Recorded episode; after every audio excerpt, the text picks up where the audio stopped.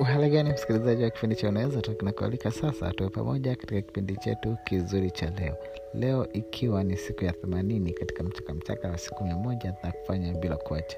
Nami kama kawaida niliahidi kukuletea ujumbe kwa njia ya sauti ndio maana ya uwepo wa kipindi hiki cha unaweza talk. Sehemu ambayo tunaongelea mahusiano kwa undani. Tunaangazia changamoto migogoro na namna ya kukabiliana nazo kwenye mahusiano ya ndoa. Ili tuweze kuboresha na kudumisha ndoa zetu. Karibu tuwe wote. Kwa jana tulikwenda kujifunza umuhimu wa majukumu na mgawanyo wake katika maswala ya ndoa au katika mahusiano ya ndoa. Kwamba mnavyofunga ndoa au mnavyoamua kuingia kwenye mahusiano ya ndoa na kuishi pamoja kama mke na mme huwa kuna majukumu na kuna migawanyo mbalimbali ya majukumu ambayo yanatarajiwa kufanywa. Um, kwa sababu mtahitaji mle mtahitaji mvae mtahitaji vitu vingi mtahitaji pale nyumbani vifanyike. Sasa je ni nani ambaye ana wajibu au anawajibika kufanya hizo shughuli? Kwa mfano kufua kupika kuosha vyombo au uh, shughuli kama za utafutaji mali pesa mahitaji ya familia kulea familia kulisha watoto kuvika familia. Kwa hiyo kuna mambo mengi pale ambayo huwa yanalazimika kufanyika na usipo au msipo yawekea misingi mizuri nyinyi wanandoa yatawashinda. Na ndoa nyingi sana utakuta huwa zinashindwa kuendelea au kuna migogoro mingi ambayo huwa inaibuka sana kwenye ndoa kwa sababu ya kuto kujua nani afanye nini kwa wakati gani na kwa nini Aa, sasa huu ni mgawanyo wa majukumu ya ndoa. Kwa hiyo kuna umuhimu sana wa kumfahamu mwenza wako kwa undani zaidi. Sehemu aliyolelewa tamaduni mila na desturi alikotoka kwa sababu. Kuna aina um, kuna aina au kuna vyanzo kama vinne kama sio vitano ambavyo vinaweza ku, ku, kupelekea mtu akawa na mtazamo fulani au akawa na mgawanyo fulani wa majukumu kichwani mwake kabla tu kabla hata hajaingia kwenye mahusiano ya ndoa. Kwa hiyo anavyokuja kwenye ndoa au anavyoingia naye kwenye mahusiano ya ndoa tayari yeye anakuja na mategemeo yake anategemea mathalan kwa mfano.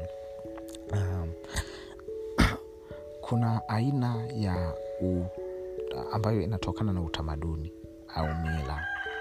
Aina hii au hiki chanzo cha uh, migawanyo hii ya majukumu inayotokana na mila na desturi ni kwamba mwanamke anategemewa kuwa ndiye atakayepika atakayefua nguo atakayeosha vyombo atadeki ndani atahakikisha mre ndani pote ni pasafi maradhi yako safi.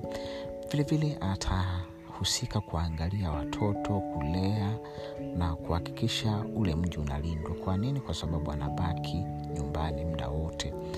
Na huu utamaduni ah, chanzo hiki cha utamaduni kinachotokana na utamaduni yani chanzo cha mgawanyo wa majukumu kwenye ndoa kinachotokana na utamaduni huwa ah, kina, kina, kina, kina au kinamfanya mwanaume yeye majukumu yake yawe ni kuhakikisha familia inapata mlo yani mtafutaji yani ni tunaita breadwinners yani kwamba yeye ndo akafanya kazi kama ni ofisini kama ni mashambani kama ni viwandani ili aweze kupata pesa kwa ajili ya kuhudumia familia uh, iweze kula kuvaa na shughuli zingine zote za pale nyumbani. Kwa hiyo yeye ni supplier wa pesa. Pesa pamoja na mahitaji ya pale nyumbani. Uh, uh, si hivyo tu. Ndiye mfanya maamuzi makubwa kwenye familia. Yaani yeye ndiye wa kuamua kwamba tuishi wapi tujenge nini tufanye nini kwa wakati gani. Wala hamshirikishi mmeo yani hamshirikishi mke wake. Kwamba uh, aina hii ya au chanzo hiki cha majukumu cha mgawanyo wa majukumu huwa kina kina mambo mengi sana kwa sababu uh, utamaduni huwa unapitwa na wakati.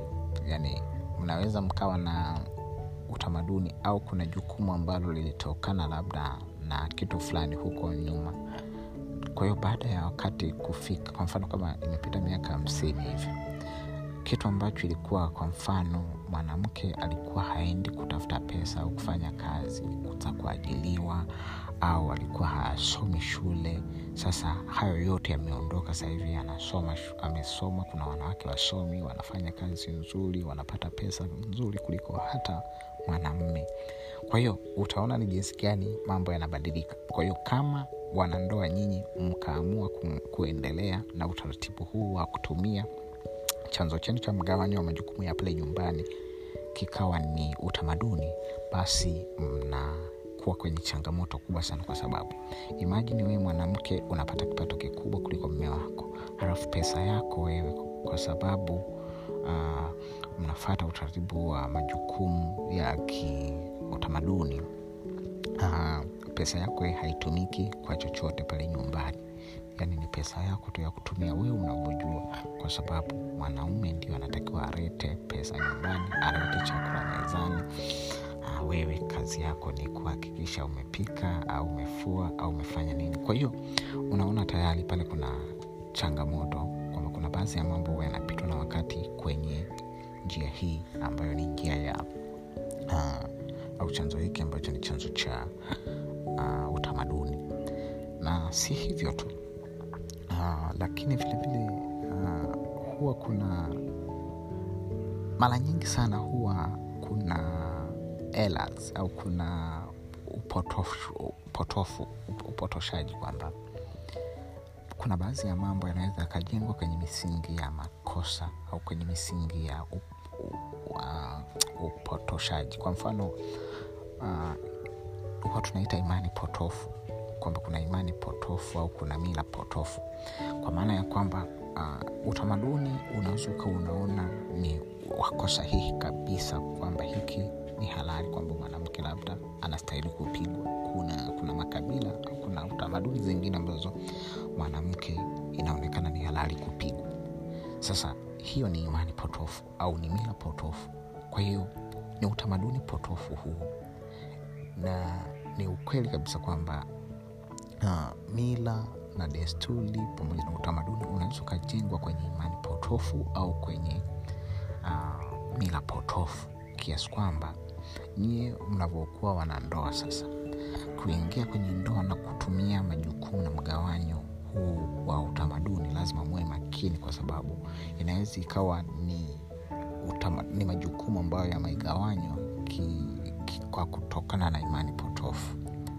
Um, kwa hiyo ni kuwa makini kwa hiyo kwa leo ninachotaka kuku kukuasa ni kwamba kuna aina kama nne au tano kama nilivyosema na leo tumeangalia hiyo aina moja ya utamaduni uh, mapungufu yake na uimara wake. Uimara wake ni kwamba inasaidia kuleta stability au kuleta uimara uh, kwenye jamii au kwenye familia kwa sababu amri inakuwa ni amri moja tu kwenye familia anayeitoa ni baba mwanamke lazima utii na lazima ufate na ana mwanamume anakuwa anaongoza familia yote anaongoza nyumba yote including vitu vyote vilivyomo na watu wake waliomo kwenye ile familia. Wote wako chini ya mwanaume na ana amri juu yao including mke wake. Kwa utaona ni jinsi gani uh, chanzo hiki cha utamaduni au cha mgawanyo wa majukumu kupitia utamaduni kilivyo uh, na umekielewa. Lakini ningependa kuwaasa wanandoa au wahusika kwamba hiki sio chanzo kizuri cha kutegemea kwa sababu uh, imajini uh, mwanamke anaumwa au amebanwa na shughuli mbalimbali ambazo yani kweli amebanwa hajaafua nguo. Halafu mwanamme yupo tu nyumbani labda hajaenda katika utafutaji kwa nini asimsaidie kufua nguo mke wake? Ili hali kabisa anajua amebanwa. Kwa hiyo kuna mambo ambayo lazima nyinyi wanandoa mweze kukaa pamoja na kujadiliana na kuweka misingi na kujua mtafata utamaduni gani au mtafata chanzo gani cha uh, cha haya majukumu kwenye mahusiano ya ndoa basi rafiki tumefika mwisho kwa leo. Lakini kesho tutaangazia aina nyingine tatu au chanzo vyanzo vingine vitatu vya uh, mgawanyo wa majukumu kwenye ndoa. Kwa mfano kuna chanzo cha uh, wazazi kuna chanzo cha dini au kanisa na kuna kuna chanzo kingine cha uh, ambacho kinakuwa kimechanganya kime, kime pengine kimechanganya hizo zote aina zingine zote tatu. Kwa hiyo ni muhimu kujifunza na kuelewa kwa sababu bila shaka umewahi kukutana na migogoro kama hii. Unakuta mwanamke ana ameachwa yani ndo imevunjika kwa sababu labda hamfulii mme wake hampiki mke wa, mme wake. Au kuna baadhi ya vitu mwanaume labda hareti nyumbani hatimizi ha, yani kuna mambo ambayo ukiangalia kabisa hayo unajua tu kwamba hapa ni kwa sababu ya wanandoa hawajaelewa mgawanyo na majukumu ambayo wanatakiwa kuyafanya kwenye familia. Basi tumefika mwisho kwa leo. Karibu tena hapo kesho. Unaweza talk. Hekima kwanza